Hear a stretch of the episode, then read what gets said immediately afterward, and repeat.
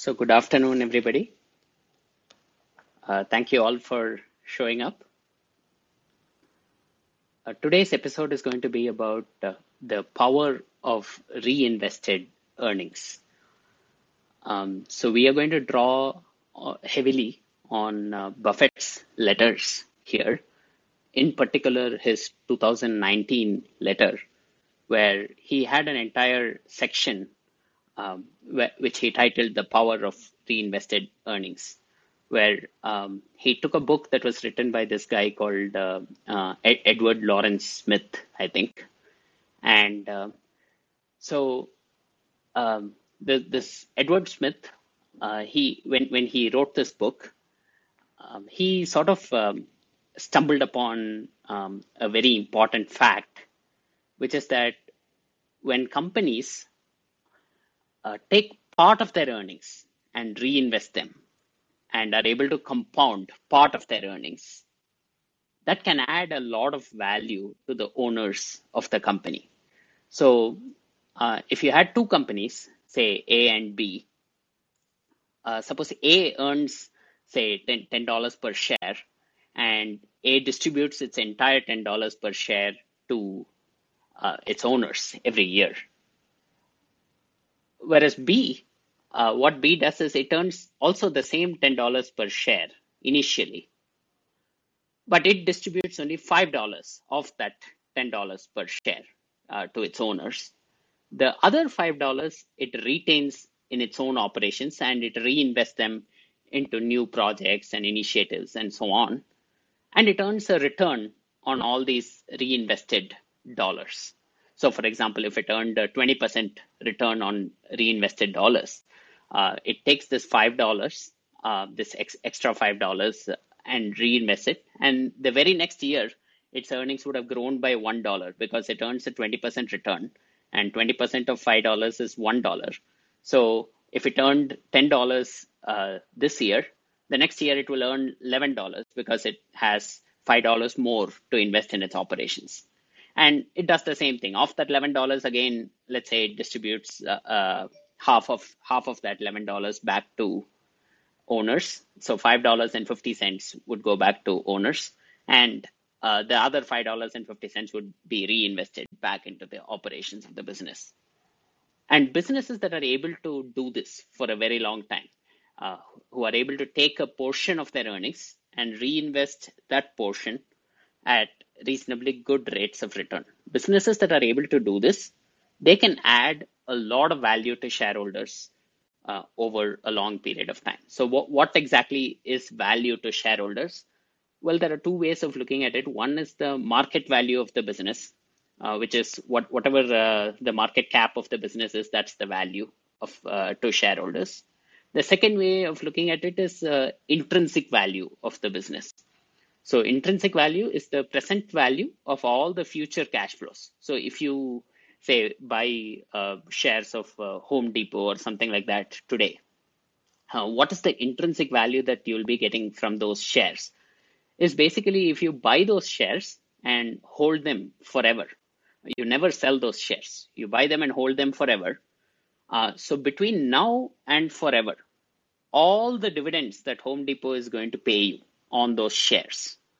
Uh, you take those dividends and then you discount them to the present. So if you're using, say, a 12% discount rate or something like that, uh, whatever dividend that Home Depot is going to pay you next year, you discount that by 12%. Uh, so you divide that by 1.12.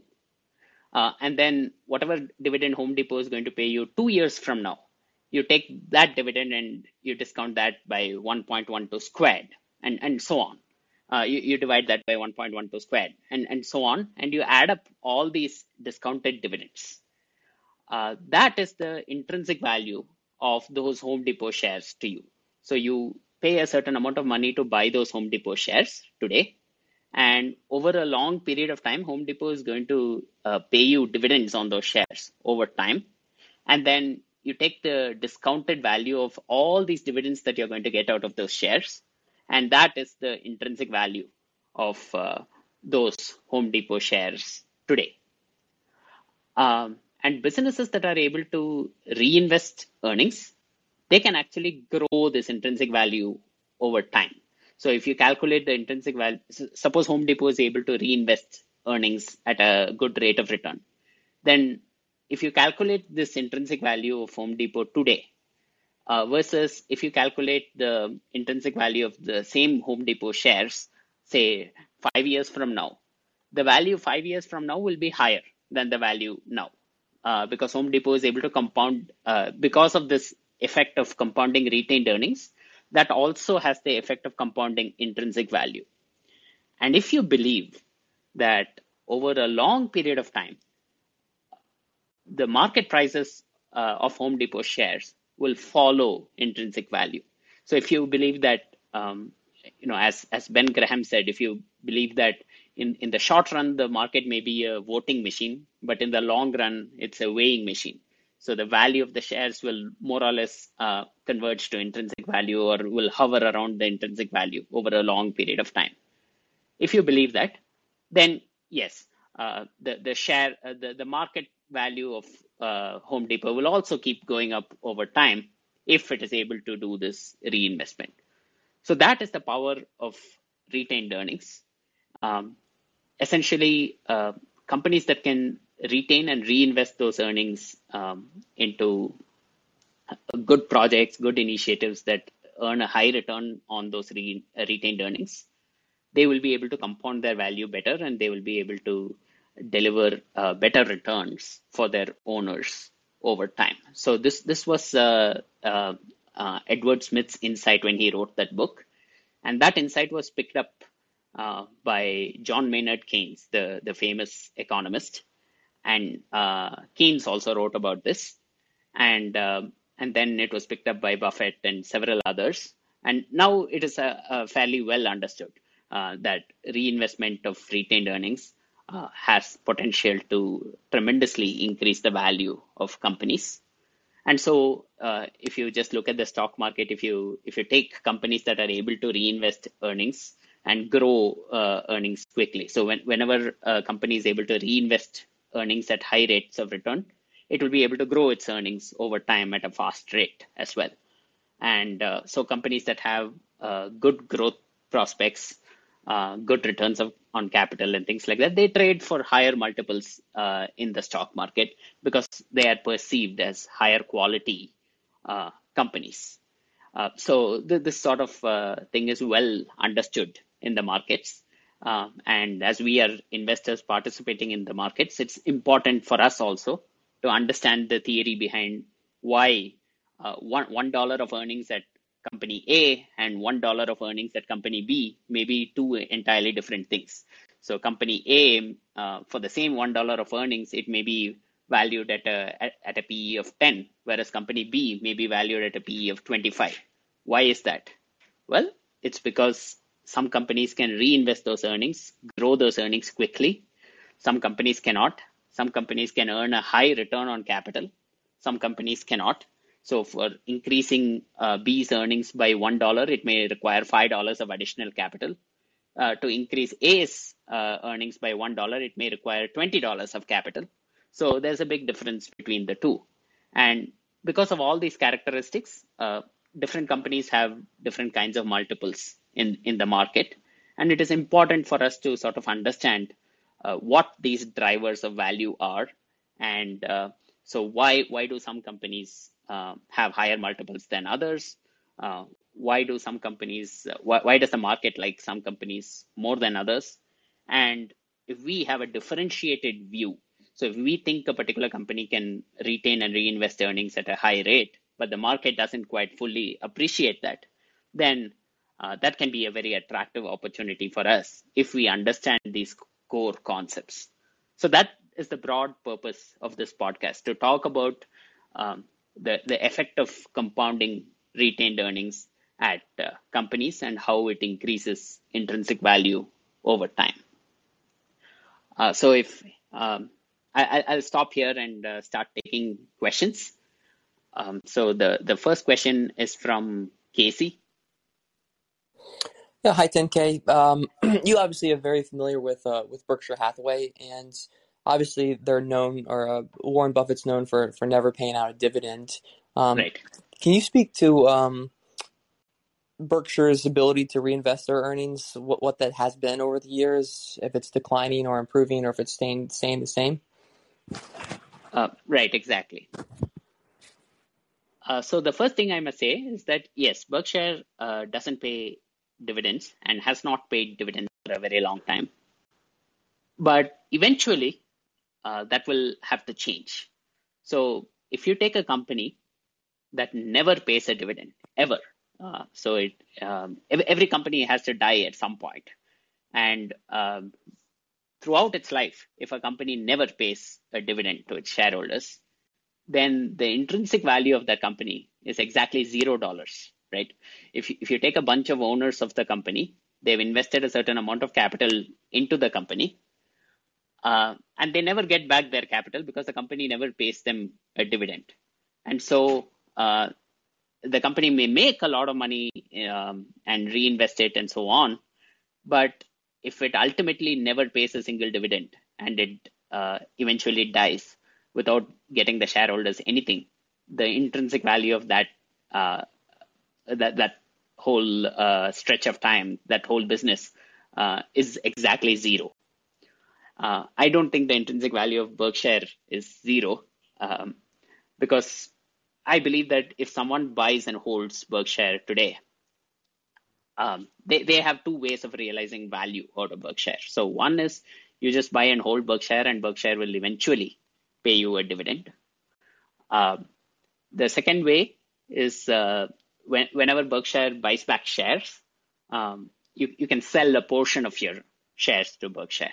Or uh, when uh, you don't have to sell it to Berkshire, you, you, even if Berkshire doesn't buy back shares, uh, you can sell a portion of your shares in the market and over a long period of time, if Berkshire is compounding its intrinsic value um, at a, at a, a, decent rate, say 10% per year or whatever, um, over a long period of time, the market price of the shares will also compound at, at 10% a year or something like that. If you believe that market prices follow intrinsic value, and, and I do believe that. Um, so, uh, to answer the other question, um, what about Berkshire's return on retained earnings? Now that is a somewhat more complicated question. So if you if you take any company in general, not not just Berkshire, uh, there are only a few things uh, that it can do with its earnings. So if a company earns uh, say one one dollar, there are only a certain um, number of things that the company can do with that one dollar. So one one thing to do, the simplest thing is to give back that one dollar to shareholders, and um, uh, of course the shareholders will have to pay a tax on it and, and so on. So that that's a dividend, uh, and of course we know Berkshire doesn't do dividends. Uh, the second thing that the company can do with that one dollar is reinvest it back into its own operations. And Berkshire has some comp- uh, Berkshire has some uh, businesses within itself where it can reinvest this capital and there are some businesses um, within itself where it cannot reinvest a whole lot of capital. So, for example, uh, Berkshire earns billions and billions of dollars uh, every year. And if, if you take a business like See's Candies, for example, it's a great business. It, uh, it gives Berkshire a lot of money every year. But Berkshire can't really go and reinvest billions of dollars into opening new See's Candies. Um, because that business just cannot take that much capital and earn a good return on it. But if you take, for example, Berkshire's energy operations, Berkshire Hathaway Energy, which, which used to be called Mid American Energy, that business can take enormous amounts of capital. So, I mean, they, they are essentially rebuilding the whole electric grid in various parts of the US. And that requires an enormous amount of capital. And uh, you they can earn a regulated return on that capital. So any any capital that they invest into the uh, into the utilities business, the the uh, electricity generation business, Berkshire Hathaway Energy, uh, they can probably earn something like a 10% return on that capital that they are investing. So it's not a See's Candies. See's Candies can probably earn something like 25% return on its uh, invested capital, but See's Candies cannot take a huge amount of capital. Uh, this business, the regulated utilities business, it can probably earn only 10% on capital because uh, uh, it's it's a regulated business. The regulators uh, sort of uh, set limits on uh, how high a price they can charge for electricity and things like that. So they can earn only a limited uh, return, which is something of the order of 10% on their capital. but it can take huge amounts of capital. so Berkshire is thankfully involved in some businesses that that can act as a way to compound their retained earnings. So that's the second thing that businesses can do with their capital. So the first thing was a dividend. The second thing is reinvesting back into their own operations. Uh, the third thing is to make acquisitions. And uh, Berkshire makes two kinds of acquisitions. Uh, one, one, kind of acquisition is just go out and buy a business outright, um, like how, how, Berkshire bought See's Candies. Um, or um, more recently how, how it went and bought uh, uh, uh, BNSF and, and things like that. So you, you go out and you buy an entire business. Uh, that that's possible, and uh, you know Warren Buffett is famous for saying that he has this uh, elephant gun where he's looking for very large businesses to buy. but over time, that is becoming more and more difficult for Berkshire uh, simply because uh, they have enormous amounts of capital and they can't buy small businesses. So if, if you have a say a small coffee shop that's making uh, whatever 200k per year or something, even if it earns a high return on capital, Berkshire probably is not going to be buying that business from you uh, simply because they, they they want businesses where they can um, uh, they can spend billions of dollars acquiring them, uh, and your business is just too small uh, to make any difference to Berkshire. So uh, acquiring businesses uh, in their entirety, that is becoming harder and harder for Berkshire. But when it is possible, so if there is a widespread uh, market, market drawdown or something like that, um, and private businesses are uh, available at very attractive prices, Berkshire may swoop in to buy some of these businesses in size. Uh, so that is one thing they can do. The second way they can acquire businesses is to just go and buy common shares in the stock market. So, for example, Berkshire recently bought uh, tons and tons of uh, Apple shares. And uh, so now they own about 6% of Apple or something like that, I believe. Uh, now, part of it is because they, they bought the shares, part of it is because both Berkshire and Apple are doing repurchases uh, and uh, when, whenever Apple does a repurchase, Berkshire's ownership of Apple increases. Um, so they, they can do that that sort of thing.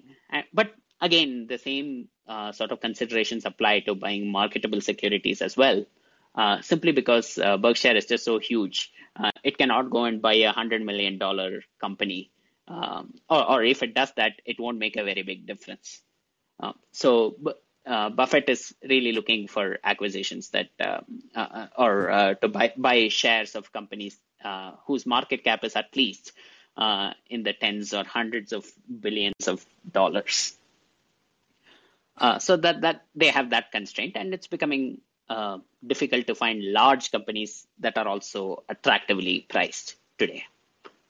Um, so that that is one thing they can do uh, with with earnings. So so far we've covered uh, dividends, uh, reinvesting into your own operations, acquisitions.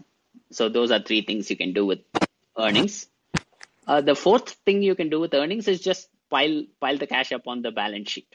Uh, so you you don't have to do anything with the earnings right now. Just let the cash accumulate on the balance sheet. But there is an opportunity cost to carrying cash today the interest rate that you can get on cash is uh, something like close to zero percent, and Berkshire has a um, has a large amount of cash, and that cash is earning something like zero percent today. Uh, the hope is that uh, sooner or later some opportunity will come up to reinvest uh, this cash, and um, if, if, such an opportunity comes, um, we, we can be reasonably sure that uh, Buffett and Munger will sort of pounce on that opportunity. Uh, but until then, uh, th- this cash is just going to lie on the books, earning zero percent, which is not not a great outcome for uh, Berkshire's owners. Uh, the other thing is that Warren Buffett has said that uh, he is going to keep always a certain minimum amount of cash on the balance sheet, um, and that is just for risk um, um, risk mitigation purposes. So if you have a large amount of cash on your balance sheet at all times, you can weather all kinds of storms, which uh, you will find it difficult to do if suddenly the the credit markets uh, seize up or something like that.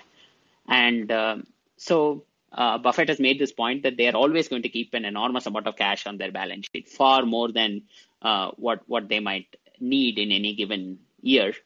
Uh, and I believe what Buffett says about that is, uh, um, so in in 99 years out of 100, uh, that cash is going to earn a subpar return. Uh, but in the hundredth year, when when there is panic in the markets, that cash could save Berkshire. And um, so um, uh, the, the, the phrase he likes to use is um, they like to sleep well in all 100 years. Um, so um, in, in 99 years, they may earn a subpar return on that cash. Uh, but in the 100th year, when everyone else is uh, suffering, uh, Berkshire will not suffer because of this. Um, but yes, that, that cash could be a drag on returns depending on how much uh, how much uh, how much cash there is and what uh, what the prevailing interest rates are on short term treasuries and things like that where the cash is invested. Uh, so that that is the fourth thing. Just let uh, cash uh, pile up on the balance sheet. Um, the fifth thing that you can do with cash with with earnings is to repurchase your own shares. And we know that at least of the last quarter, Warren Buffett has been repurchasing like um, uh, six six billion or five five billion to six billion dollars worth of uh, Berkshire shares uh, every quarter, and uh, it's a little difficult for him to repurchase more than that because uh, Berkshire is not a very actively traded stock. It's a fairly thinly traded stock. particularly, the A shares are fairly thinly traded. The B shares are a little bit more traded, and Buffett's uh, repurchasing of those shares, he doesn't want uh, the repurchasing itself to sort of drive up the price. Uh, he uh, he wants he wants to be able to repurchase shares at an attractive price, but he doesn't want to make up uh, a big share of the daily volume, daily trading volume of Berkshire or something like that. So uh, so his his repurchases will have to be slow. but I think he's very, very enthusiastic about repurchasing shares at, um, well, maybe not at these prices uh, because Berkshire has uh, recently run up in the in the market, but definitely uh, at the 280, 290, 300 dollar per share per B share range. He he was fairly enthusiastic about purchasing those shares. And he, he always insists on a very high margin of safety for continuing shareholders. So if he's buying shares at uh, 300, uh, $300 a share, he probably doesn't think the intrinsic value is 305 or something like that. He, he believes that the intrinsic value is 400 or something like that. Only, only then uh, that, that margin of safety he requires for, for repurchasing shares. And, and so uh, he, he's been doing quite a bit of that. But now that uh, Berkshire shares have gone up a little bit in value, uh, we have to wait for next quarter to see if uh, he, he's uh, continued doing repurchases at these levels or has he sort of stepped off the gas a, a little bit. So broadly speaking, these are all the things that you can do with uh, with earnings. Of course, you can also pay down debt and things like that. Um, but with with Berkshire, uh, I, I, don't think the debt is a major problem. It's it's uh, they have an enormous amount of cash, and uh, really that uh, they can't find ways of using it. Uh, although they have issued some debt recently because debt is available at ridiculously cheap prices especially for somebody like Berkshire. So they've issued a lot of uh, Japanese denominated debt and so on.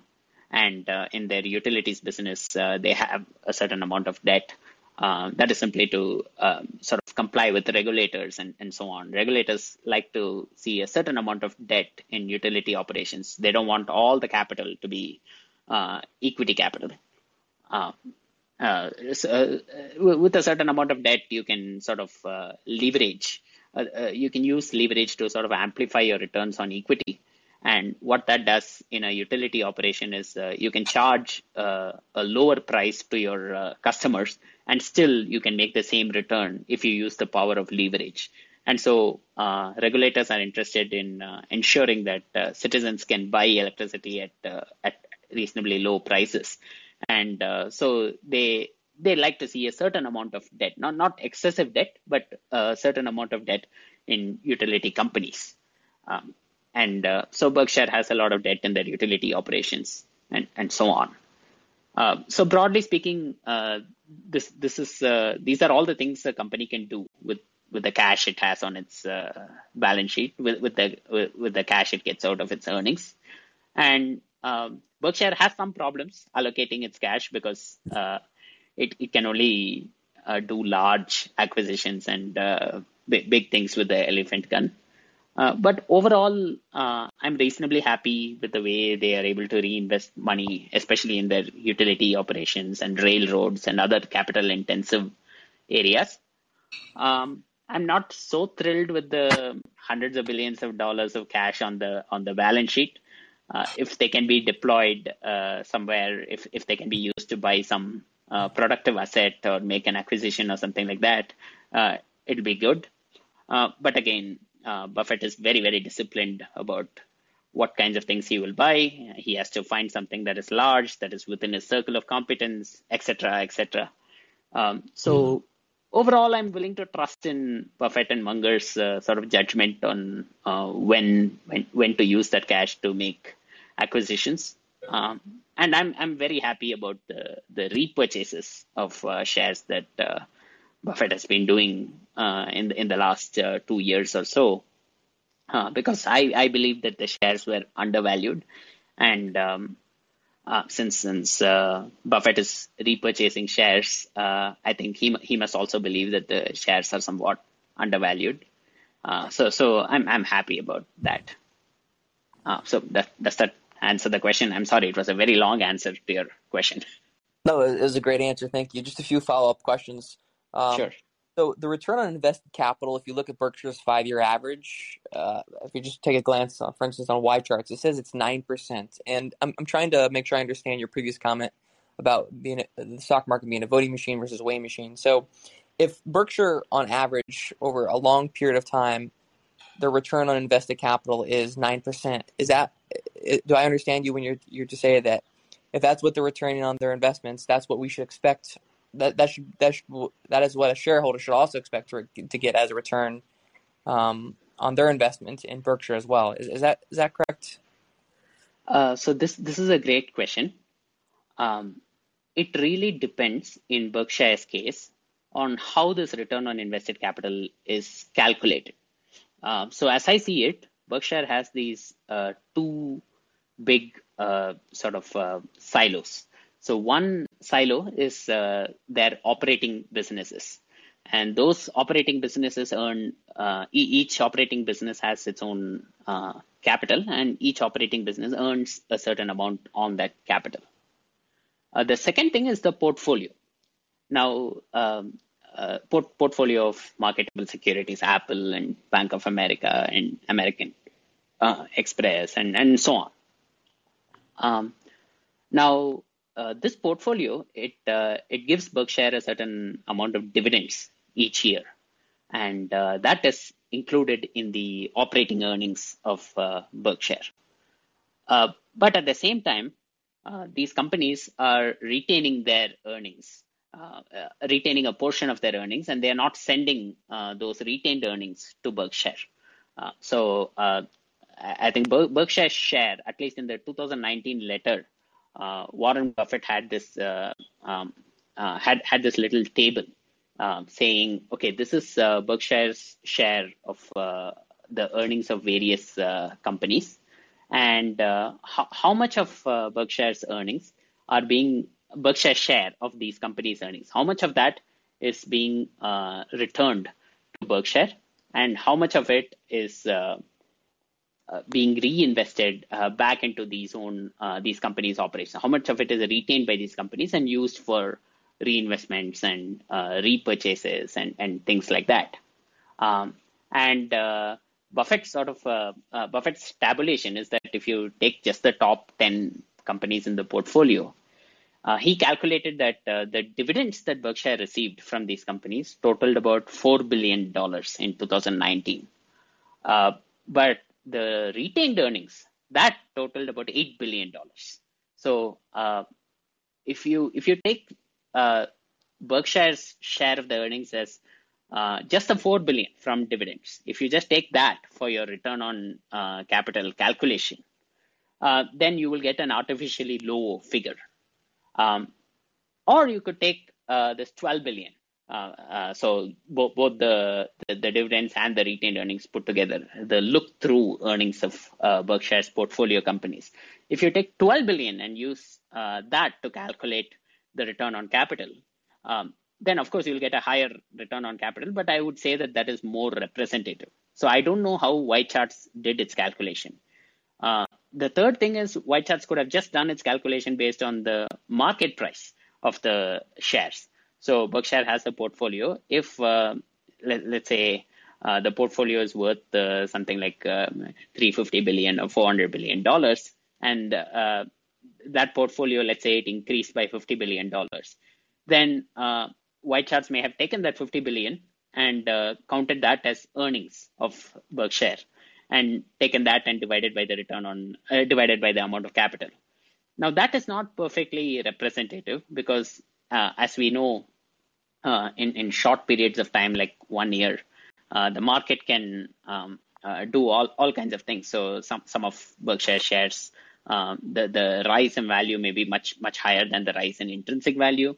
Uh, in some some of the shares, the, the underlying companies may be doing very well, but the shares may not reflect that. Uh, so there are all these different things. So they, they may or may not. Uh, this uh, using the rise and value of the portfolio as earnings, uh, that may or may not be a good idea. And if YCharts is doing that for calculating return on capital, I, I would not really trust that return on capital number. A, a far better way to do that is to return is to calculate return on capital by taking the look-through earnings of the portfolio and then uh, taking the earnings of Berkshire's operating businesses and adding the two up that will give you uh, sort of the uh, a representative do know, figure. Uh, do you know what that number is? Uh, well, one can sort of estimate that number, um, and uh, I, I, believe it is of the order of uh, twelve percent or something like that. But I am not hundred percent sure about this number. Um, if you want to read more about various kinds of adjustments uh, that that are needed. So so this is a very simplistic number. You you have to make uh, several kinds of adjustments to it. If you want to read about uh, more more about this, I suggest you read uh, Chris Bloomstran's uh, annual letters. So every year, Chris Bloomstran writes an annual letter, and in that annual letter, there is a big section about uh, Berkshire because Berkshire is one of his portfolio companies. Um, now, I should warn you that this annual letter, uh, Chris calls it a letter, but it's actually hundreds of pages long. So it's it's it's like a book.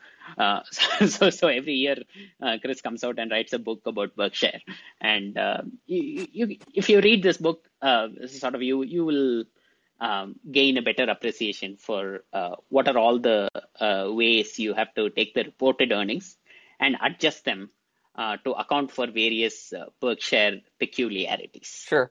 Um, I, have read his. Uh, I've read pieces of his annual letter, not the entire thing. To your point, how long it is. Right. But if you take a much simpler business, something that's not Berkshire Hathaway, a business that has a market cap of 500 million and it, it only has one operating business and has no investments, and it just reinvests into its its its, num- its number one operating business, and its return right. on uh, invested capital is uh, straight 10%. That's what that's to your comment about voting and waiting. Your your return over the long run will match the return on invested capital. Is that is that a true statement? Uh, that is a true statement, but only if all the capital is being reinvested. So um, if if a business can earn say a, a 10% return on capital, but it is investing, it's reinvesting only say half its earnings at that particular rate. Uh, then your, your return uh, will, will not be 10%. Um, so so uh, your, your return uh, will depend on two things. One is uh, the, the, the dividend yield that you're getting when you buy the stock.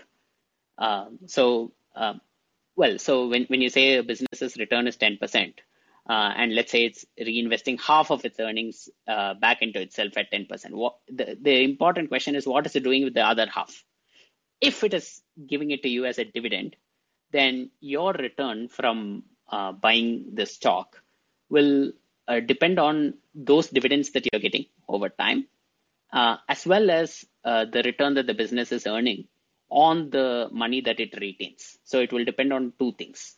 Um, whereas if the business is um, reinvesting 100% of its earnings, it's not giving you any dividend. It's taking all mm-hmm. its earnings and reinvesting them back at 10%. Uh, then if you hold the if you buy and hold the business for a very long time over a long period of time your return will also match that 10% okay. Uh, but the return will not be in the form of dividends uh, it will be in the form of uh, uh, market price appreciation of the stock because you're not getting any dividends from this company uh, so over a long period of time if um, if the market price um, sort of grows with earnings and so on uh, matches the growth in earnings and uh, uh, cash flows of the company. And if they are growing at 10%, then over a long period of time, you will also make 10%. Got it. And the last question, real quick. Uh, you said uh, Berkshire's traded uh, its, its, shares are thinly traded. Is there a threshold that is a broad? when people say something's thinly traded, like is there a threshold of how many millions of shares are traded in proportion to how many can be traded? I know that's a general term. I'm just curious if there's an actual number that people say once it's over this amount, it's not thinly traded anymore. Uh, that that's a great question. Um, I don't know what the threshold is, but uh, if if I were to sort of calculate such a number for myself to uh, figure out how much liquidity there is in a in a stock, um, I, I, would just take uh, what is the total number of shares uh, that are outstanding uh-huh. Now, of course, if you take the total number of shares outstanding, some some portion of the shares may not may not be tradable. They may be held by uh, these very long term uh, institutions, or they may be held by uh, Buffett's own uh, foundation, or things right. like that. So th- those shares are not really tradable. So uh, you might want to back those out of the total share count mm-hmm. and and you will get a pool of uh, tradable shares. These are the uh, shares that can be traded in any any given day. Uh, and then you look at how many shares are actually traded. Uh, you, you can get that volume information from uh, from YCharts or uh, Ticker or any any one of these services will probably give you the volume that is traded. And then so you look at of all the shares that could be traded, what percentage is traded uh, on any given day or something like that, uh, that that might give you uh, sort of an idea of well, how much liquidity that there is in the stock. But I'm not um, I'm I'm not sure of any particular threshold or anything like that, except that if you just take Berkshire's, uh, if you calculate this percentage for Berkshire, um, and uh, if you compare this percentage to other large companies, um, say say Coca-Cola or uh, Apple or Home Depot or some, some something like that, um, then um, it turns out that uh, the percentage for Berkshire, it, uh, at least the A shares, uh, tends to be a lot lower than uh, other large companies of, of similar size. Uh, so so that that's that that's why we say it's thinly traded. it's kind of relative to the rest of the to, to other large companies. Sure. Okay, thank you. I'll let the other guys uh, jump in. Thanks, Tinka. Sure, absolutely. So the the next uh, uh, caller is uh, Raj.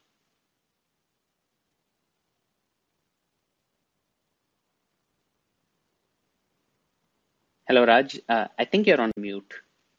I'm on mute. Uh, oh, no, oh, now you're now I can hear you. Yeah, again, I, I was speaking on mute. So, so so my question is very basic to the the principle of compounding that we covered last week i think uh, so and and and mapping that to uh, this week's thread uh, on twitter so the question i have is the way you explain let's say a company is only giving dividends and you know um, in that case is the is the intrinsic intrinsic value compounding? I think the answer is no, I guess, but I would like to hear from you if, if my understanding is correct. That's number one question.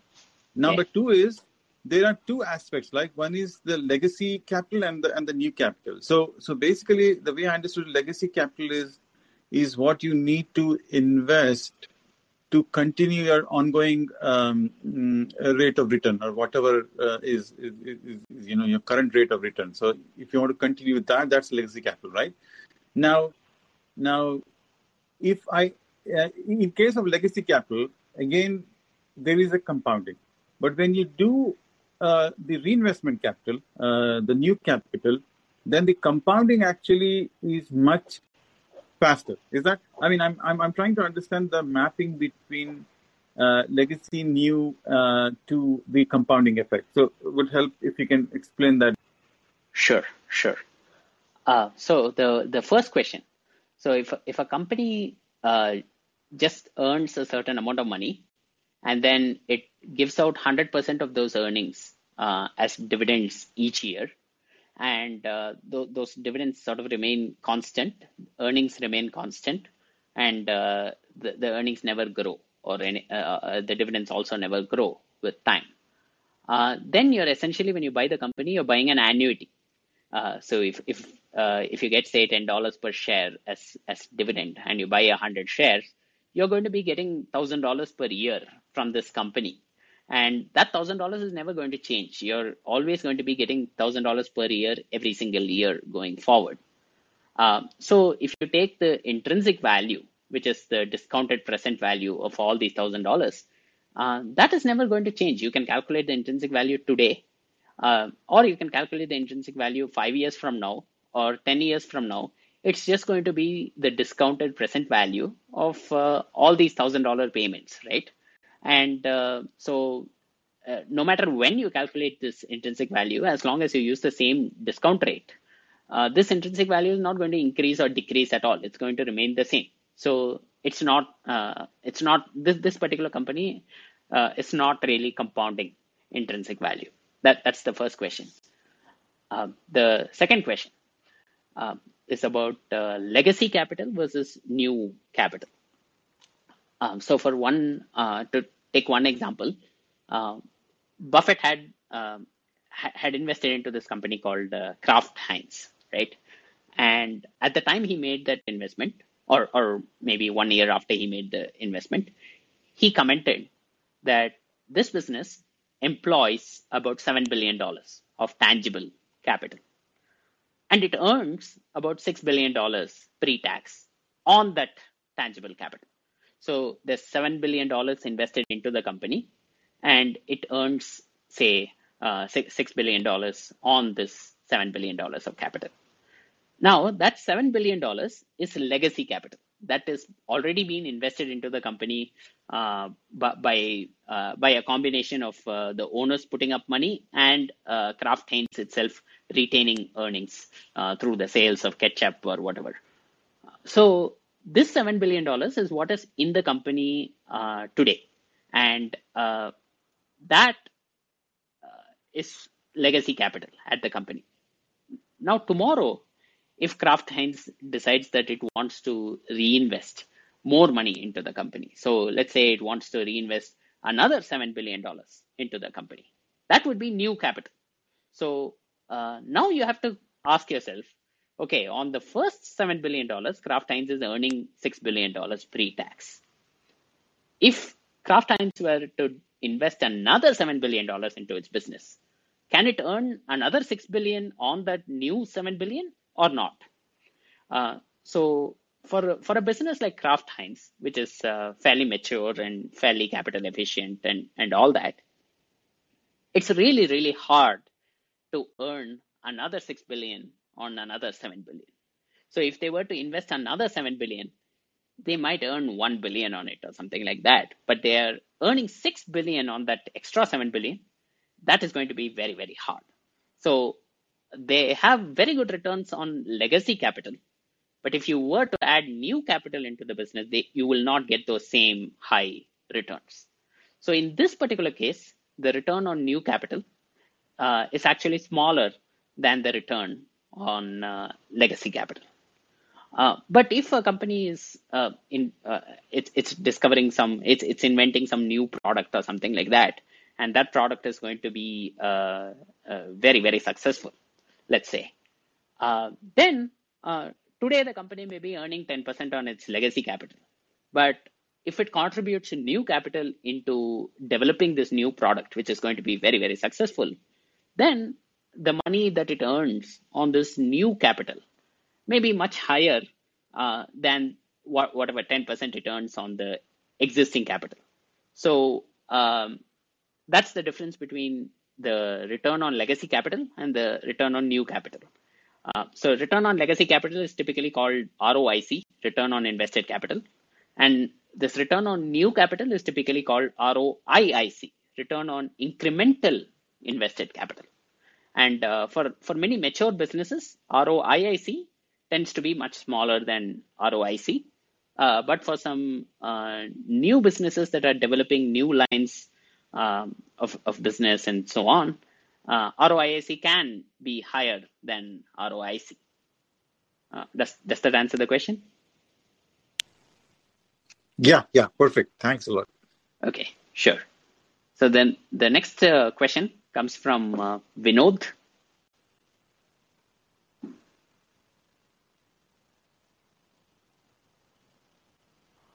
Hi, 10K.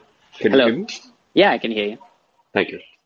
Uh, thank you for hosting this again. Um, I have two questions. Uh, so, this concept of uh, retained earnings, um, the various examples that you provided, I believe it's more of uh, fairly matured businesses who's having predictable uh, earnings and also competitive advantage both, right? So, how do you see this uh, uh, model uh, concept of retained earnings fits into the the new age business model, which is typically tend to have a very shorter uh, lifespan, say five to ten years, because company might uh, might not have an competitive advantage to uh, retain its earning beyond uh, maybe a 10 years because of nature of the business model. Right. And my second question is, um, how do we uh, calculate this intrinsic value for capital light businesses? Um, maybe if you have any references um, on this, probably that would uh, really help. And also, more importantly, how do you see this retained earnings uh, uh fits into this um, capital light businesses? Because the outcome, the investments which they are making these companies, the outcome could be exponentially uh, scale as well. Uh, for example, some businesses where they're trying to venture out some new innovative idea of expanding their business might uh, uh, give uh, exponential returns as well in the future. So, how do you see this aspect is getting fitted into the earning, the retained earnings? Thank you. Right, exactly. So, so, so the, the, these are all wonderful questions. Um, well, so for these new age businesses, that was the first question. Um, if you believe that um, these new age businesses have uh, only a five to 10 year runway to produce earnings, because after that, uh, the earnings are very uncertain or uh, they don't have competitive advantages, the returns will come down, and, and so on because of competition. Then you have to take what what earnings you can get in these five to 10 years, right? Um, because after that, uh, the earnings may, may be there or they may not be there. And uh, so if you want to calculate the intrinsic value of these companies conservatively, you cannot assume any earnings after 10 years, or you can only assume a very small amount of earnings after 10 years. So whatever earnings you can get in the next 10 years, uh, those are the only earnings you can use for your intrinsic value. Now the question is, how much of these earnings are these companies actually returning uh, back to owners? Um, now it, it turns out that for many new businesses, they typically don't like to distribute any part of their earnings because uh, every single dollar of earnings that they get, uh, they want to reinvest it back into themselves uh, to try and grow the business.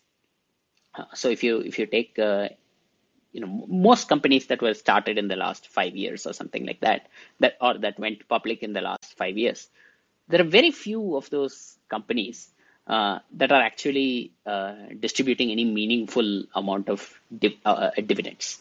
So if you look at the payout ratio of these companies, what percentage of their earnings uh, they are giving out as dividends, uh, the payout ratio tends to be very low. Uh, so you you don't get a whole lot in dividends, and it's true that part of these earnings, uh, which the, the the the bulk of these earnings, which which are not being distributed as dividends, are being retained by the company and reinvested uh, into their own operations to to do R&D or uh, to do some marketing to acquire new customers and, and so on. That's what new age businesses generally look like. Uh, some software business, subscription business, things like that. They, they spend enormous amounts of money on R&D and to uh, develop new features, new products, uh, attract new customers, acquire new customers, advertise on Google and Facebook and all that. Um, so they, they try to do all these things. And some businesses, of course, will be successful and they will get uh, uh, they will get traction in the marketplace. And over a period of time, they may be able to uh, capture a corner of the market uh, in a defensible way. And then once they, they do that, they may return cash to, uh, they may start returning a portion of their earnings, uh, a, a, bigger portion of their earnings to, to shareholders. But for that, you have to believe that the business has long term competitive advantages. Because if the business does not have these advantages, um, it will be in a constant fight against competition. And constant fight against competition means constantly burning capital. Uh, so they have to keep spending capital uh, just to retain existing customers, prevent churn, um, uh, just to acquire uh, new customers who have uh, to, to replace the customers who have already churned and things like that. If, if they don't have a competitive advantage, it means they will have to spend lots of capital on just these types of maintenance activities in the future. And every one dollar of capital that is spent on these maintenance activities is one dollar of capital that cannot be distributed to the owners. So if you believe that these businesses don't have long-term competitive advantages, and if you believe uh, and, and, if you know that these businesses are not really distributing a big part of their earnings today, then uh, it may not make much sense for you to buy uh, the stock of these companies because uh, you you may buy a stock for hundred dollars and then uh, it may be paying a one dollar dividend today. But if you believe that uh, that dividend is safe only for ten years and after that anything could happen to the company, then basically you're spending hundred dollars and you're getting back ten dollars um, uh, certainly over the next ten years but after that you don't know what's going to happen and th- this kind of trade-off uh, it's it's not it doesn't sound like a good investment. It, it may be a good speculative bet. I mean you, you might be investing in something that might turn out to be really big and, and so on. Uh, but that is speculation at, at this point. You, you don't know which of these companies will be the winners and, and so on. So uh, it, it's uh, not not really uh, if, if you if you buy a stock for $100 with the expectation of getting back $10 uh, that is really gambling. Uh, that's that's not investing. So so that that is the first question. Uh, the second question is, uh, what do you do about capital light businesses? See, this this is a lovely question. Um, so if you have a capital light business, then by definition, for one dollar of earnings that the business produces, it doesn't require a whole lot of capital, right? Um, so the question is if the business makes a lot of money uh, every year, what is it going to do with all this money? It cannot reinvest this money back into itself because it's it's a capital light business. It cannot take that much capital and reinvest it at a high rate of return. So Buffett, when he acquired uh, capital light businesses like See's Candies, for example, is a very capital light business. Um, he uh, had this lovely idea of taking out all the earnings that See's Candies does not need for reinvesting. So See's Candies, uh, it, it may earn a certain amount of money. Say, um, when, Buffett acquired it, uh, I, I, believe uh, it was earning um, something of the order of a few few million dollars. So uh, let, let, let's say at, at some point, See's Candies was earning uh, $100 million per year. After, after Buffett acquired it and expanded it and so on, it was earning 100 million per year at, at some point. Now, uh, it wasn't investing all this 100 million back into itself. Maybe it was investing 10 million back into itself uh, for, for growth and uh, for uh, expansion and things like that. So what Buffett did was he simply took out the other 90 million and invested it somewhere else uh, in um, uh, to, to to buy other companies, to buy Coca-Cola shares or whatever. Um, so if you have a capital light business, it's very very important uh, to consider what you're going to do with all the cash that will be thrown out by this business, because this cash cannot be reinvested back into the business itself. You have to have some other way to invest this cash if you can take it out. Now, a lot of capital light businesses, they are capital light and they also don't give out this cash. So they may earn uh, billions of dollars uh, each year. So some of these uh, uh tech businesses, like like Google, for example, uh, Google is what most people consider to be a capital light business. Uh, the average American business probably requires something like six dollars or seven dollars of capital to earn one one dollar of earnings. And in Google's case, it's much lower. Google may may be able to generate one dollar of earnings with just uh, two or three dollars of capital. Now, uh, unfortunately, what Google is doing is uh, it's not taking this one dollar of earnings and distributing it to owners. It is piling up this one dollar uh, on its balance sheet. Um, so so it's piling up billions of dollars each year on its balance sheet, and it's not distributing this cash to owners. So you can't really take this cash and invest it elsewhere. So um, it, it is getting into um, it, it is making some sensible acquisitions. Uh, like for example, YouTube turned out to be a phenomenal uh, acquisition that it made.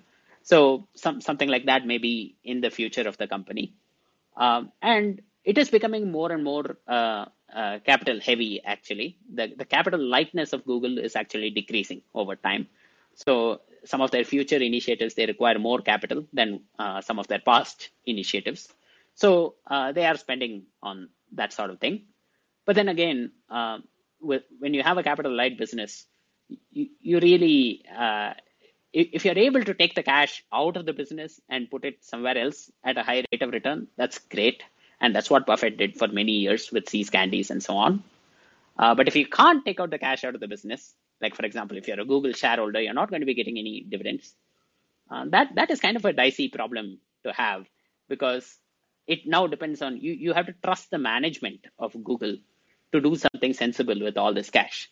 If you cannot trust them to make the right acquisitions, or you cannot trust them to um, invest it in the right way, then uh, you cannot basically invest in, in Google because uh, you, uh, you, you, will, uh, if you calculate the expected value of your um, um, earnings, uh, it may be much higher than the share price uh, today if you calculate the expected value of all the future dividends. So, so um, you, you sort of uh, have to make this determination for yourself. Can you trust the management to do the right thing with the cash that it has on hand? Uh, that, does that make sense? Yeah, great insights. Uh, thanks, thank you, as usual. Sure. Uh, so the next question uh, comes from Shashi. Hi, Tenke, can you hear me? Yeah, I can hear you. Hi.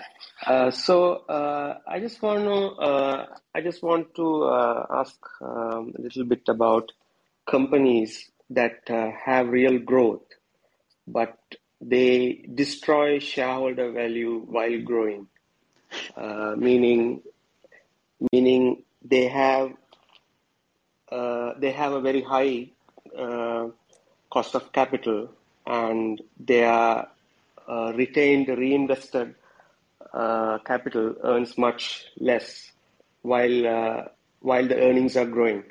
So can you explain a little bit on that and also what's the importance you give uh, in a company to understand their cost of capital uh, when you're uh, analyzing Uh, especially uh, recently, I've been having, uh, I mean, I've had some uh, companies uh, come into like cannabis companies. Uh, you know, they have good return on capital, but due to the regulatory issues, their cost of capital is very high. So I believe that's the reason they are trading uh, in very low PE. So what are your thoughts on that? Thank you. Uh, right, absolutely. Uh, so co- cost of capital uh, is uh, kind of an important concept uh, to to understand, but um, so so there, there are lots of ways to um, slice and dice the numbers here. And some some ways may be more valid than others. Um, so when when you look at cost of capital uh, it's essentially the same as uh, the the discount rate that you're going to use to discount the the future cash flows of the company so when when people say weighted average cost of capital in a in a DCF setting or something like that. What they mean essentially is what is the discount rate that they are going to use to discount the future cash flows of the company. Um, now, that, that is one sort of interpretation of this concept called cost of capital, just the discount rate you use in the DCF. Uh, the second sort of interpretation is uh, how much does it actually, uh, how much does capital cost the company and how much uh, can it earn on that capital. So um, the, the simplest way to see this is uh, b- through a company that is borrowing money. So let's say you can borrow money at 3% interest uh, per year, and then you can invest that money at, uh, say, 10% return. So um, then your, your cost of capital is basically 3%, and uh, your return is 10% and this is a good place to be because uh, now, now your cost of capital is uh, uh, lower than the return that you're able to get on that capital. But the problem with that uh, is businesses don't work just on debt capital. So businesses have various kinds of capital that they use. If you take any business, uh, it's going to have three main kinds of capital. So the first kind of capital is debt, uh, both short-term debt and long-term debt. And on this debt, the business is going to pay some interest. And uh, if you go and calculate the interest rate that the business is able to borrow money at, uh, that is the business's uh, uh sort of cost of the debt capital alone. Uh, the second kind of capital that a business has is equity capital, which is the capital that has been put into it by its owners. Um, now, of course, part of that equity capital may have been invested into the business at the time it was formed by the owners. Uh, so they put in some of their own money to start the business. Uh, that that is part of equity capital. But the other part of equity capital is all the earnings uh, of the business that it has not distributed to owners. So if if a business earns hundred dollars and it distributes only twenty of it to the owners and retains the remaining eighty, then that 80 also becomes part of the equity capital of the business. So over a period of time, businesses that have a large amount of earnings and that have retained a large amount of earnings in their own operations, they have a substantial amount of equity capital as well. Uh, now, how do you calculate the cost of this equity capital? Uh, that is a very good question, and there are uh, lots of approaches and uh, lots of interpretations attached to the, the cost of equity capital. Um, I am not really uh, overly fond of uh, many of these approaches because I think this whole idea of cost of equity capital it, it's kind of a theoretical construct, and um, I I would like to consider the cost of equity capital as just something like an opportunity cost. So if I have hundred dollars of equity invested into a company, and uh, I can earn ten percent on that capital elsewhere, um, whereas uh, in this business, that hundred dollars that I have is earning twelve percent, then I'm well off because uh, I can't do much with that hundred dollars elsewhere. I can I can only earn ten dollars on it, whereas this company is earning twelve dollars for me with that equity capital. So uh, as an owner, I'm better off. Uh, but if the business is earning only eight dollars, and I can go and earn ten dollars elsewhere, uh, then I actually should not have my equity capital invested in this business uh, because I can earn more with that same capital elsewhere. Uh, so then the business is actually destroying value for me uh, because it's uh, it's lowering my my net worth over a period of time. If I could just take my capital out of this business and put it somewhere else, I may be much better off. Uh, so so that's the concept here. Uh, the third kind of capital that uh, businesses have is um, float capital. So a lot of people think that only insurance companies have float. That that is not true. Lots of other companies also have float. So for example, Starbucks has an enormous amount of float. Why? Because when I go to Starbucks, I have this uh, rewards card, and I top up this rewards card uh, uh, with with money when I go to Starbucks. And uh, at any given time, I probably have uh, something of the order of uh, you know hundred dollars or something like that on my card, and that hundred dollars is capital that I have given to Starbucks, and they are not paying me an interest or anything like that on the capital. Well, from from time to time, they may give me a free coffee or something like that but that's not really interest. And so this hundred dollars is kind of like an interest-free loan that Starbucks has got from me. And um, just like me, there are uh, millions of people who are Starbucks rewards members. And so Starbucks has billions of dollars of capital that it has essentially uh, got from its customers, uh, prepaid uh, revenue from its customers, uh, which is loaded onto gift cards and uh, rewards cards and things like that. So uh, that is an enormous source of capital for Starbucks. Um, similarly, there are there are other businesses that owe their suppliers uh, a lot of money at any given time. Uh, if a business owes its suppliers one billion dollars, say, then that one billion dollars is essentially an interest-free loan that uh, kind of remains with the company for as long as it's doing business, right? So that that one billion dollars, uh, which the company is always owing its suppliers, that 1 billion is float capital for, for the company. So similarly, um, so, so companies can get this kind of float capital by owing money to suppliers, by owing money to employees, by owing money to the government, deferred taxes, by owing uh, services to customers, which is uh, prepaid revenue. So all these are sources of uh, uh float capital.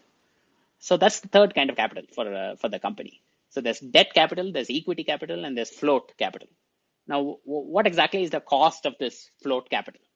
Uh, I would say in, in economic terms, the, the cost of the float is is close to zero because uh, there, there is no the, the, company is able to get this capital. It's essentially interest free. Of course, um, with, with the Starbucks uh, gift card example, it may not be completely interest free because they have to give me free coffee from time to time. So, so uh, that free coffee has a cost to Starbucks, but uh, it, it's not a lot. And uh, so, um, it, this kind of float capital is usually zero cost. So now you have a company, it's got three different kinds of capital. Each kind of capital sort of has a different cost associated with it.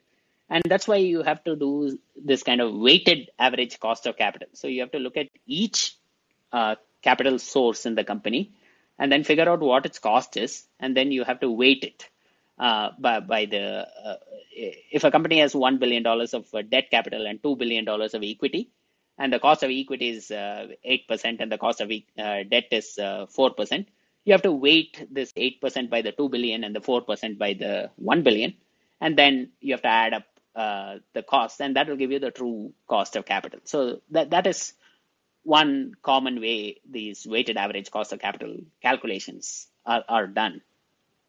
Um, but the, the, this this whole thing, um, th- there's a real danger of uh, just uh, getting into all kinds of uh, esoteric math here.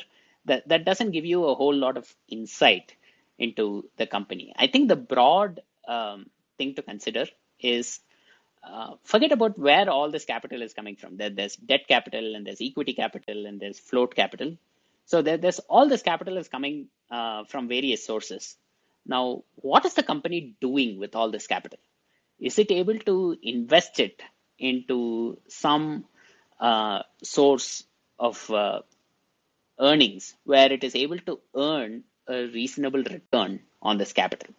So uh, if if the company is able to earn those returns on capital, um, then uh, that that company may may may be a high quality company, but uh, if it's not able to earn high returns on on the capital, uh, then um, you should probably stay away from it, uh, even if uh, the, the, cost of capital is is low. Uh, so if a company is able to earn say five percent on capital, but its cost of capital is is two percent, so it's able to borrow money at two percent but earn five percent. Now you can say that okay, it's adding value because it's earning 5%, but the cost of capital is only 2%. So its value is increasing over time. Um, but the problem is, how long will this 2% remain 2%? And what, what if uh, interest rates rise? Uh, and uh, it's no longer the company is no longer able to borrow money at two percent. What if uh, uh, the company is able to borrow money only at four percent next year onwards? Um, then will this five percent increase? Uh, this five percent return of the company will will that increase to eight percent or something like that? or will it remain at 5%? So I like to uh, invest in companies that are earning such high returns on their capital that I, I, don't have to really worry too much uh, about whether the cost of capital is, uh, you know, 8% or 9% or whatever. Um, it, it, it's just uh, uh, if the company is earning 25% on capital, I don't have to worry about whether the cost of capital is 8% or 9% or whether it has to be calculated using this method or that method or uh, how it has to be weighted. I, I, don't have to worry about any of these things because the return on capital is just so much higher than any reasonable estimate of the cost of capital. So I, I like to invest in companies like that. Um, and as for the discount rate interpretation of the cost of capital, uh, what is the discount rate that you have to use in a DCF? Uh, I like to simply use um, uh, the the opportunity cost. So if I if I know if I, if I think that I have an investment where I can earn 10% on uh, uh, where I can earn 10% per year. So for example, for me, uh, that is something uh, like Berkshire. so this position in our portfolio, and I, I, believe that um, at, at, current prices, uh, there's a reasonable chance of earning 10% per year uh, uh, in in the long term uh, by investing in Berkshire. So if I want to uh, look at some other company, some some company that is not Berkshire, and I want to do a DCF for it, uh, what what is the discount rate that I should use for the DCF? I will use 10% simply because that that is my hurdle. So if, if I calculate uh, uh, the DCF value using 10% as my discount rate, then I can sort of figure out uh, what the company is worth today. And if the shares are trading in the market at less than that uh, value that I get, then I know that there is a reasonable chance that if I invest in those shares today, I will get more than 10% return, uh, which is which is better than what return I can get from Berkshire, which which I think is 10%, right? Uh, so in this case, what I'm saying is I'm just using my weighted average cost of capital. I'm just using 10% because that's what uh, I have this other opportunity, Berkshire, which is giving, which I think will give me 10%. So I'm using that as the discount rate for the cash flows of this other company, even though uh, 10% has nothing to do with the cost at which this company is able to borrow money or anything like that. This company may be able to borrow money at 2% but I'm still using 10% to discount its uh, cash flows simply because um, I have an alternative in Berkshire, which gives me 10%. So that is the other interpretation of the uh, uh, weighted average cost of capital. Uh, so the, does, does that answer the question, Shashi? Yes, of course. Thank you. Thanks. Sure. Uh, so, so the next next question uh, is again from Casey. Yeah, hi. Um, I have a couple follow up questions on what you discussed with Shashi and with Raj. So, sure. first off, retained earnings has no cost of capital, right? Um, not exactly, because you could take the retained earnings and invest them somewhere else, and you may be able to get a say 10% return on the retained earnings. Whereas if you invested in this particular company, if you make less than that 10%, if this company is able to reinvest uh, those retained earnings only at 5%, then the company is actually destroying value for you, right? Yeah, well, so like if a, if a company has 100 million in cash uh, on their balance sheet from all of their retained earnings over the years, um, and then they, they decide they want to invest in a new new manufacturing facility to generate a new product line. Um, right. The, the example you gave earlier was two percent cost of capital. They make five percent. They make you know three percent. So, so I'm trying to understand how is there a cost of capital if they have 100 million from all their retained earnings over the years to, be, to, to start that new manufacturing facility, they don't have to take on debt. They don't have to raise equity. They just use their retained earnings sitting on their balance sheet to to to build this new manufacturing facility. So there's no cost right. of capital. Well, um, so I think uh, there is a sort of uh, uh, confusion in terminology here.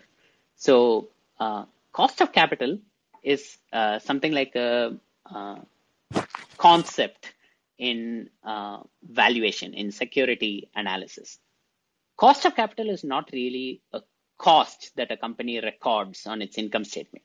So when, when the company uses its 100 million of retained earnings to go and open a new factory, uh, it does not have to pay any interest. You will not see any line item in the income statement saying, here, uh, this is a cost that I have incurred uh, by, by, because I, I, I use this 100 million or whatever. So, so cost of capital is not exactly a cost that is deducted on the income statement of the company. Cost of capital is, uh, if, if you think about it from a from a DCF uh, standpoint, if if this uh, uh, uh, it, it's like the rate at which you're going to discount the future cash flows of the company. So uh, the the term cost of capital might be a little misleading but just replace cost of capital by discount rate. And uh, that may help you understand the concept better. So uh, if, if a company is going to give you say 10, $10 million every year from now uh, uh up to uh, eternity now how much value will you place on on this stream of $10 million per year cash flows? Now you, are going to take these $10 million per year and you're going to discount uh, them at some rate, right? The, whatever discount rate you use to discount that, that is called cost of capital in okay. valuation circles. Okay, thank you. And then when you were talking with uh, Raj about Kraft Heinz, uh, you, you, talked about the difference between legacy capital and uh, uh new capital. And in your example, you said Kraft Heinz invested uh, seven billion and they made six billion on the seven billion. So legacy capital of seven billion to make six billion each year. So in this right. example, the return on invested capital, return on invested legacy capital would be eighty five percent. Is it? Am I calculating that correct? Six divided uh, by seven. Yeah. Yes. Absolutely. Uh, except that uh, that that's a pre tax figure. So um, pre tax, it's uh, 85 percent or whatever it is. So, okay. Eighty five point seven percent. Yeah so if, if a business is fully valued, let's say that that there's an objective intrinsic value on a company. If the business is fully valued long after the ROIC has been established, um, it's it's it's somewhat irrelevant to new investors that are considering investing in the company because it would be more, far more compelling for us to look at the ROIC going forward, right? Well, so when you say fully valued, um, the fully valued means the market price is equal to the intrinsic value of the company, right? That, That's what fully valued means. Yeah. Now, uh, the intrinsic value uh, is itself calculated uh, as the present value of future cash flows at a particular discount rate, right? Mm-hmm. Now, those future cash flows uh, have to be estimated by somebody. And so now, if you take ROIC, now those future cash flows, uh, they should already account for ROIC, right? Whatever future capital is going to be invested by the company uh, at whatever future return it's able to earn on that future capital, that all is part of the future cash flows. And so um, the definition of fully valued itself has to depend in some way on ROIC. Does that make sense? Uh, I think so. I, I guess I'm just trying to say um, that obviously the the the the uh, beginning investors who invested far before six billion was established as their ROIC on the seven billion. That's right. Um, that after that's all been established that they had this great ROIC on the seven billion, that going forward that's not as much as relevant than the ROIC because the six billion a year in earnings pre-tax has been established, and going forward it won't be nearly nearly even close to that. So if we're expecting that future cash cash streams coming in in the future, um, we should we should much be more interested in the ROIIC than the ROIC. Oh, that that that's correct. To to calculate the intrinsic value of Kraft Heinz, uh, you will have to sort of figure out how much more capital uh, Kraft Heinz is going to invest into itself in the future, and what it will earn on that capital. And you should not use 86% uh, or 85% uh, as the rate that you will earn on that capital because you're not going to be earning anything close to that. Uh, so that that's what Buffett said. So uh, Buffett said, okay, so uh, the business makes 86% uh, on its capital, six billion um, and seven on seven billion, but the owner of the business may not make 86% return. because the owner of the business, well, there are two things. One is the owner of the business is not buying the business at seven billion. So the business that is uh, earning 6 billion on 7 billion of capital you can't buy it for 7 billion nobody will sell you this business for 7 billion right uh, you have to buy the business for much higher and buffett bought the business for something like 100 billion right uh, so now uh, buffett spent 100 billion to acquire a business that's got 7 billion of capital and earns 6 billion per year now if that business returns 6 billion back to buffett every year and it doesn't reinvest those earnings at all. It returns six billion to Buffett every year. Uh, then Buffett's return is only six percent, right. not eighty-six percent, because uh, he paid hundred billion for it, right? Mm-hmm. Uh, so when Buffett bought it, he was expecting the business to reinvest uh, something back into the business, right? Um, and earn a return on it, but maybe not as high as eighty-six percent. So uh, if it earns, say, a 20% return on right. all incremental capital that is invested into it, uh, I think Buffett Buffett would be happy with with that outcome. So uh, so Buffett's return sort of depends on the price that he paid for it, the earnings on legacy capital, and the future ROIIC on incremental capital that will be invested into the business. So all these things play play a role. Okay. Understood. Thank you for explaining. Sure, sure. Um, so uh, the um, the next caller is uh, again Shashi. Hi, Tinke. Uh, hey, so long uh, time. another, another quick one. Uh, uh, so just want to know when you are evaluating return on invested capital, are you mainly focused on uh, earnings or do you consider uh, cash ROIC? Because earnings can be manipulated. So, right, just right. want so, to get your feedback. Thank you. Uh, wait, earnings can be manipulated? no, I mean earnings. Uh, you know, it's not the actual earnings, right? I mean, yeah, I'm, cash I'm, flow is kidding. different from. Yes. Yes, yeah. earnings can be manipulated uh, in, in a lot of ways. so, yeah. Uh, yeah. so I like to look at this concept called, uh, I like to look at multiple concepts. So one of it is uh, the reported earnings. I, I usually like to start from there. And I try to see, okay, how much of the reported earnings is actually um, uh, uh, money that can be taken out by the owners each year, and how much of this reported earnings is just uh, an artifact of the way the reporting is done. Uh, so, yes, uh, I, I, look at cash flows, uh, but then with, with cash flows, you have again two two concepts. There's the operating cash flow, and then there's the free cash flow. And if the company is uh, constantly reinvesting back into its own operations, then it may not have much in the way of free cash flow but it may still have a lot of operating cash flow.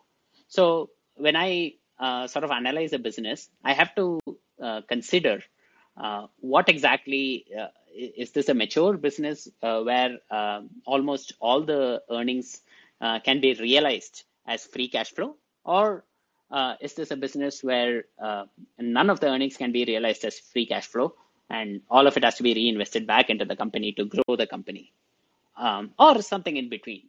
So yes, uh, it's it's vitally important to not just rely on reported earnings, but to look at not just uh, uh, to, to look at how much cash can actually be taken out by the owner of a business of each year. And uh, Buffett has this concept called owner earnings, which is exactly this. Uh, suppose you have this business and you don't want to grow it. You just want to keep the earnings of the business where it is. Uh, then you don't have to reinvest for growth. You only have to reinvest the minimum amount uh, that is needed to maintain these earnings. So if you take the earnings of this business uh, and uh, out of the earnings, you you subtract whatever is required to just maintain those earnings going forward. Of course, you you also have to add add in depreciation and things like that because uh, uh, you know you have to add the non-cash costs of the business, but then you have to subtract the cash that's required to maintain these earnings. If you just calculate that, how much uh, how much money can you take out of the business each year if you're not interested in growing the business? You're not investing for future growth. You're taking out every possible dollar that you can today. Uh, wh- what is that figure? How uh, how much can you take out? And um, that uh, is called owner earnings and that that is also something to consider so owner earnings is not the same as free cash flow it's not the same as operating cash flow it's not the same as reported earnings so there are all these different concepts. And I, I try to look at all of them uh, when trying to calculate my return on capital. So ultimately, the goal is to try and um, form an opinion about the future cash flows of this business. And sometimes the future cash flows uh, require uh, you to assume a lot of growth. And uh, if uh, you have to assume growth in the company, you also have to look at how much capital that growth requires and where that capital is going to come from. So all these concepts um, sort of have to be used uh, in conjunction with each other to try and estimate future cash flows. And future cash flows will be a large driver of uh, future returns if you buy this stock. Thank uh, you. That, Thanks. Sure, sure. Yeah. Thanks. Uh, then the next caller is uh, Raj, and uh, let, us make Raj uh, the the last caller uh, because we are we are at uh, an hour and uh, thirty minutes now. Yeah, I'll, I'll, I'll make this question short. I think you already answered a part of my question. So what I'm what my on on the practical side on to use this concept. I mean this great knowledge that you're sharing in in evaluating companies uh, I think some of the metrics that we discuss is ROIC, ROIIC, uh, retained earnings, and owner earnings. So, are there any other metrics uh, that uh, uh, that we, I mean, we have to look for? Like, so, so, so basically, my question is that I don't think in the annual report they will, no company would uh, um, specifically mention what is the retained earnings. I mean, and and what kind of earnings are they actually reinvesting, right? So that that's actually a figure that one has to deduce based on all these uh, factors, right? So my question is, are there any other metrics that we have to look for, which can uh, get us to that that uh, desired, you know, um, conclusion as to how much retained earnings that the company uh, has reinvested uh, to to increase the interest? Uh, right, absolutely. So you can get a sense of how much capital uh, is required by the company by going through its balance sheet. So its balance sheet will state, okay, how much cash it has, what, what are the accounts receivable, how much inventory the company has, what are the fixed assets, uh, all these things. And uh, so you can get a sense of uh, what what is the capital invested in, and uh, you know what, what are all the various uh, amounts of capital that are required by the company, and where this capital is required right? Uh, so if you take last year's balance sheet and compare it to this year's balance sheet, and if you see the say the fixed assets line item. Last year it was one billion dollars. This year it's one point two billion dollars. Say, uh, then you can assume that uh, an extra two hundred million dollars has been added to uh, fixed assets.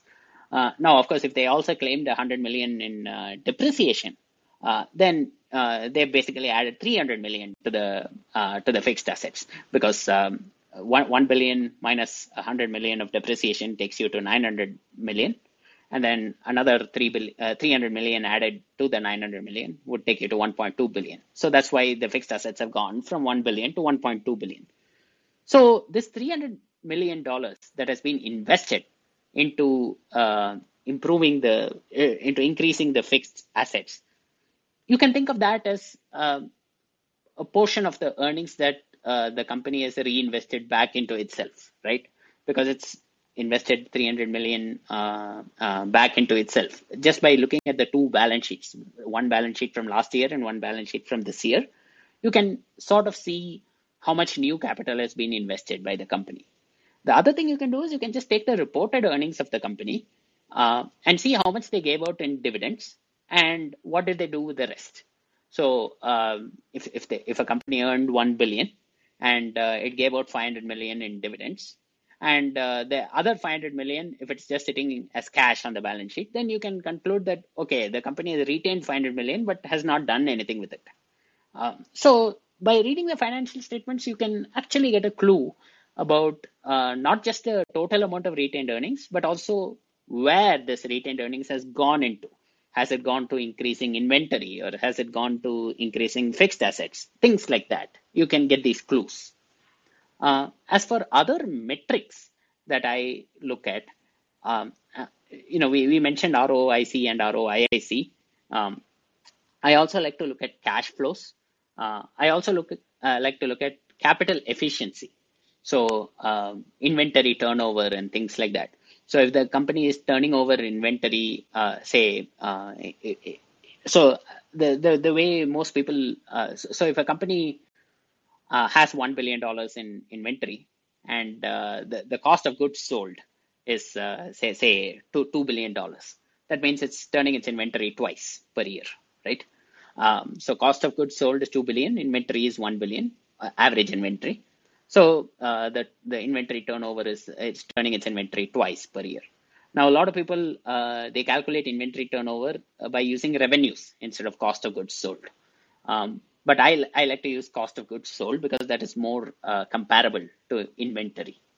Uh, so so uh, if I find that say revenues of the company or cost of goods sold of the company has increased by ten percent, um, but but uh, inventory has increased only by 8%, then that is a sign that uh, the company is becoming more capital efficient because um, uh, inventory turnover has has actually increased a little bit, right? Uh, but on the other hand, if cost of goods sold has uh, increased by 10%, but inventory has increased by 25%, uh, then it's clear that the company has acquired a lot more inventory and now, is it because uh, it's not able to sell the uh, the products that it has, and now uh, in the next year it's going to have to discount those products or something like that? Or is it just because the company has now built up uh, uh, has a lot of demand for its products, and it's now building up inventory in anticipation of satisfying all this demand? Uh, so both are possible. So more than relying on just a metric like inventory turnover it's also important to sort of understand why these metrics have changed and what has driven the change in metrics because uh, the same increase in inventory turnover can be a good thing can, it can mean that the company is becoming more efficient or uh, it, it can be a bad thing as well um, it, it, can mean that uh, the company is not going to sell too much uh, in the next uh, next year or it's uh, anticipating that it won't be able to sell enough next year or something like that so it, it could mean a good thing or a bad thing. So uh, you, you, sort of have to have some idea about the business before applying these metrics. Does that make sense? Absolutely. Thanks a lot. Okay. Uh, so uh, thank you all very much for showing up um, and listening to this call patiently. I enjoyed it a lot. I hope you gained something useful out of it as well. And um, uh, if if uh, if if you think you learned something on this call, if you think it might be useful to others, please uh, share this on social media or with your friends. Get them to attend as well. It's uh, completely free, and we are just trying to help each other become better investors over time by doing these uh, weekly Sunday things. Uh, the more people who attend and the more people who ask questions and so on, the better the learning outcomes for all of us. Um, so again, thank you all very much for showing up and see you next week.